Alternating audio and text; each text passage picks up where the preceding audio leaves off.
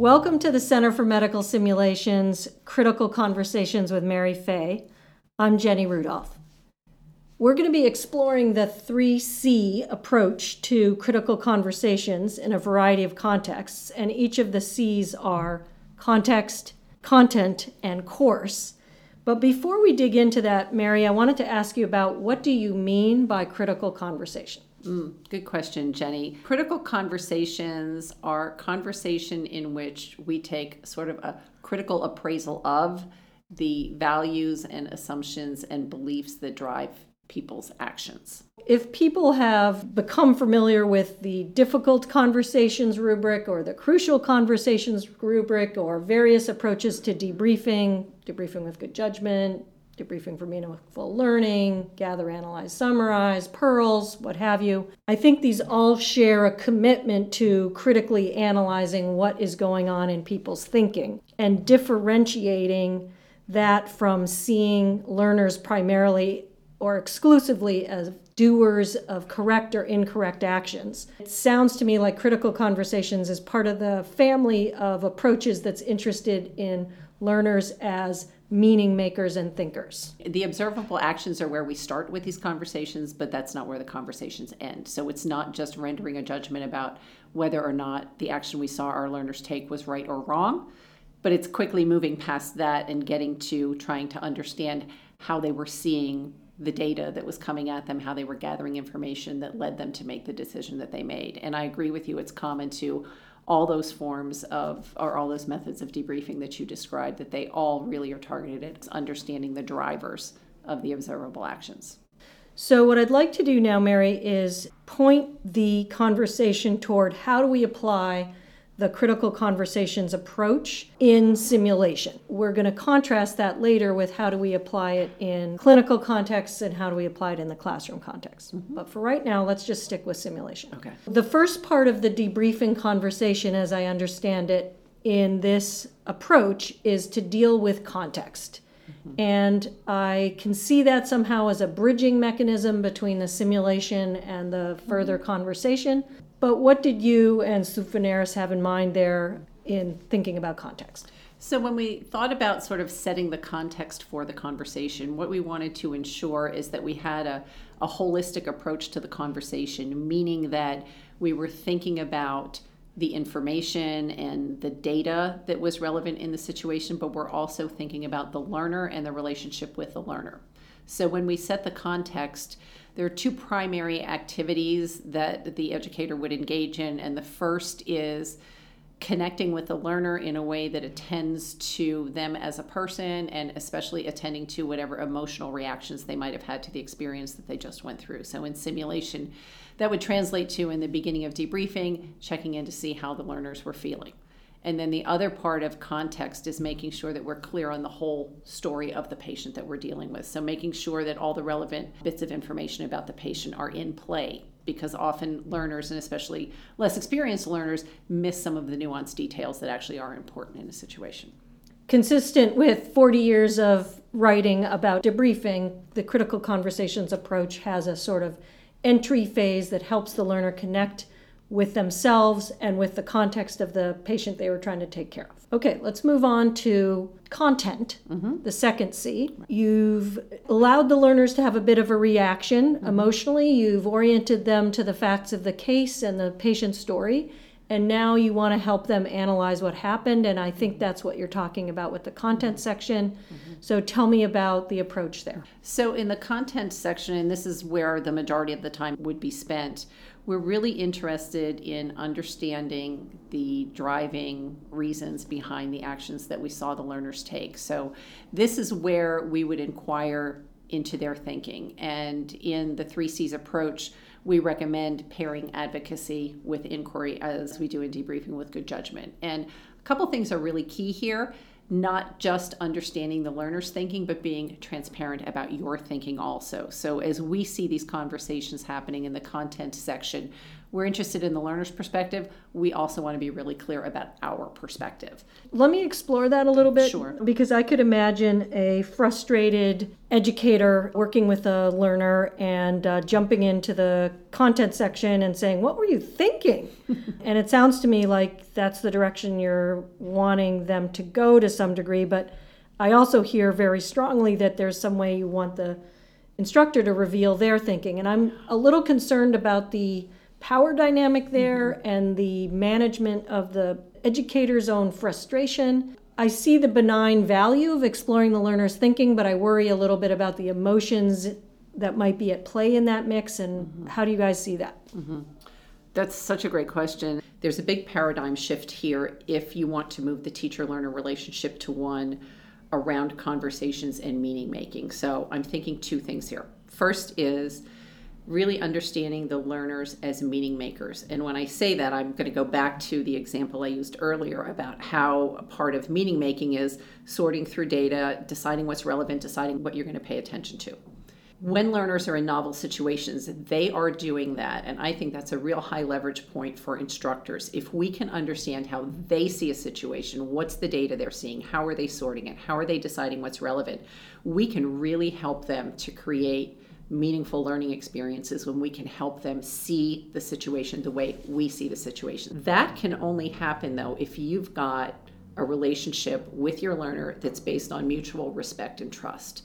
So that's the other paradigm shift that I think is super important in our relationship with the learners is we've got to find a way to hold them to the high standards that we all believe in and yet also hold them in high regard. And I think oftentimes I know in my career I thought that was a choice Either I have to be the dragon nursing instructor who makes sure my patients are safe and I don't mm-hmm. care how that falls out on my learners, or I'm super nice to my learners, but I skirt around the issue of the important clinical implications of whatever the action is that they took. So I've got to find a way to do both. And what's been really helpful to me in my career is the idea that I learned at CMS from the basic assumption, which is was sort of the philosophical brainchild of Robert Simon, and the basic assumption says that I believe that my learner is well intended, trying hard to do their best, and wants to get better. And I need to really believe that about my learners. So when I see them do the crazy things that they sometimes do in simulation or clinical, and I find myself going, oh my God, what are they thinking? If I can get back in touch with that idea that these are well intended people who are working hard and trying to do their best, it allows me to reset myself from an oh my god what were they thinking to a stance that's one more of curiosity where i can say wow that's really weird that they chose to do whatever they chose to do. I'm really curious to find out what they were thinking at the time and how they were seeing the situation. So two big paradigm shifts, but I think really essential to build the kind of trusting relationships we need if we're going to have these high stakes conversations. So let's explore that a little, Mary, with an example, because I hear the words you're saying, but I can imagine for some people hearing this, it's rather abstract. Mm-hmm. So you and I discussed before we started this conversation a simulation that you run around pain management of mm-hmm. a patient in the hospital. Mm-hmm. And I was thinking it might be really helpful if you could give us a quick description of what you might have seen in the simulation and then explain what you're saying now in the context of the learner as a meaning maker, not only as a doer. Great. One example that comes to mind is post op simulation that I've done. In one particular case, the learners were palpating the patient's abdomen as part of their assessment, which caused a lot of pain in the patient. And because of that, the nurses got some pain medication to give. The complicating factor was his blood pressure was pretty borderline, like 90 over 60. So, in my experienced nurse mind, I would have hesitated before giving IV narcotics to somebody, a post op patient with a borderline blood pressure. The students did not. They gave the IV narcotics without really thinking about the blood pressure as I observed it, and the patient's blood pressure dropped even lower. Please, if you could, just illustrate for us how the idea of going after the learner's thinking would be relevant in that case. Sure. How would you do it? Sure. Why does it matter? I think it might be helpful to contrast the more kind of action oriented, I don't care about their thinking approach which would be to watch them give the morphine and have this strong emotional reaction of my own of thinking, oh my God, I can't believe they gave morphine to that patient. Don't they know about the blood pressure? That's the sort of action oriented. And then the approach to the students would be don't give morphine to somebody that has low blood pressure. Okay. Not the most helpful thing in the world. If I'm taking the three C's approach, my approach would be one more of trying to understand how they were seeing the situation. And so rather than me starting with telling them what they should do, I would begin with trying to understand their thinking by saying, and, and I'll, I'll model an advocate advocacy inquiry question in that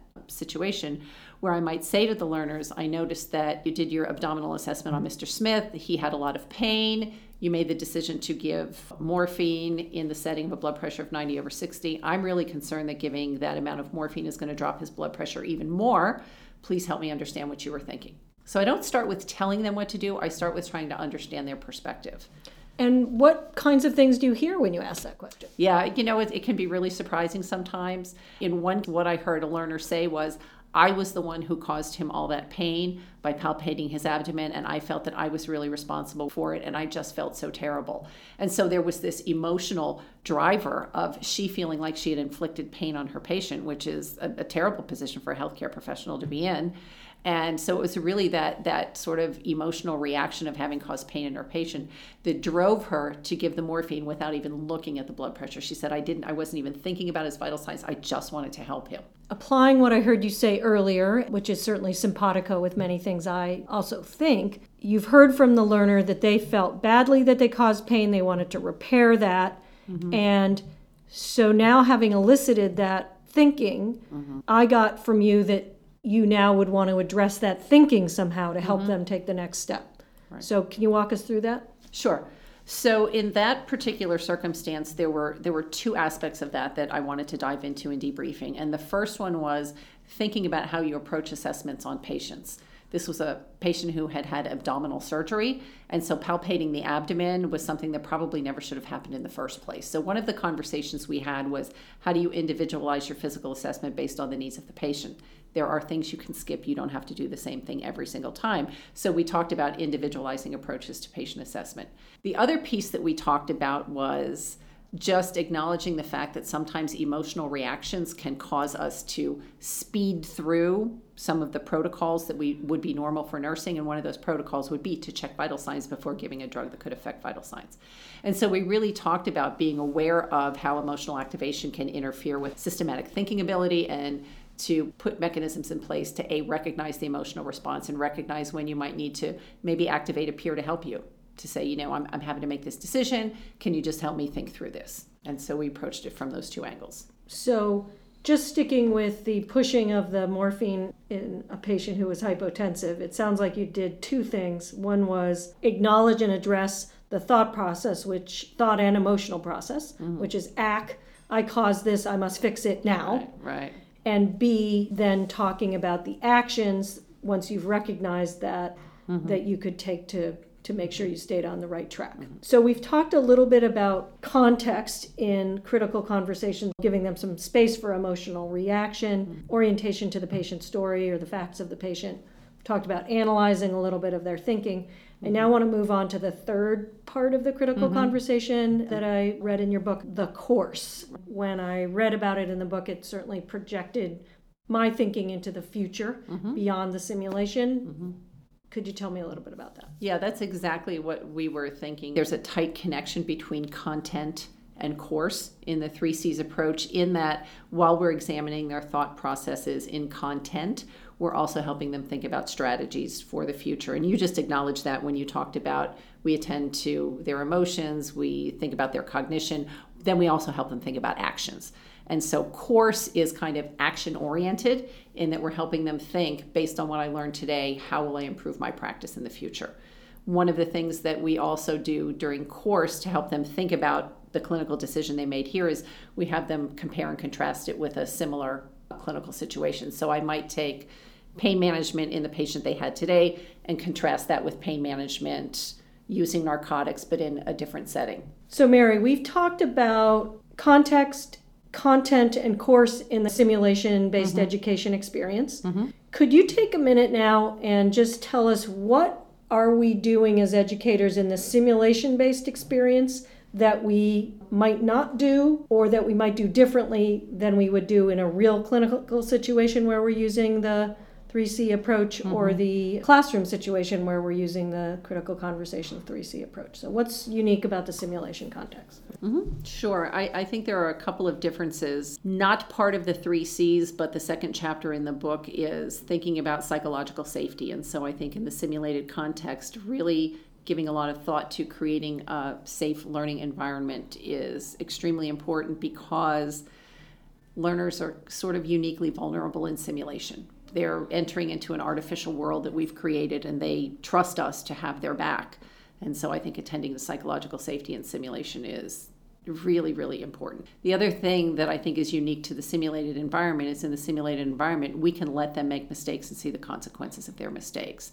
And there's much value in that from a learning perspective, but there's also risks to that also because the emotional fallout from letting them make mistakes and seeing the consequences of their mistakes can have a, a, big emotional impact on the learners. This is not related to this conversation, but I think as the hub of debriefing with good judgment and the fact that there are all these words out there crucial conversations, critical conversations, debriefing, pearls, and debriefing with good judgment, and what all, what's a girl to do sort of thing. I am feeling like maybe before we shut this down, we should have a little short conversation. My take on this is for the stages, it's not super important which one you use as long as you have a mental model that helps learners do the things that are specified in you know mm-hmm. all of them have some commitment to letting letting people blow off steam and get the facts straight mm-hmm. most of them have some commitment to analyzing what happened that happens in different ways and most of them have some com- commitment to bridging to future practice mm-hmm. i'm just worried that people are like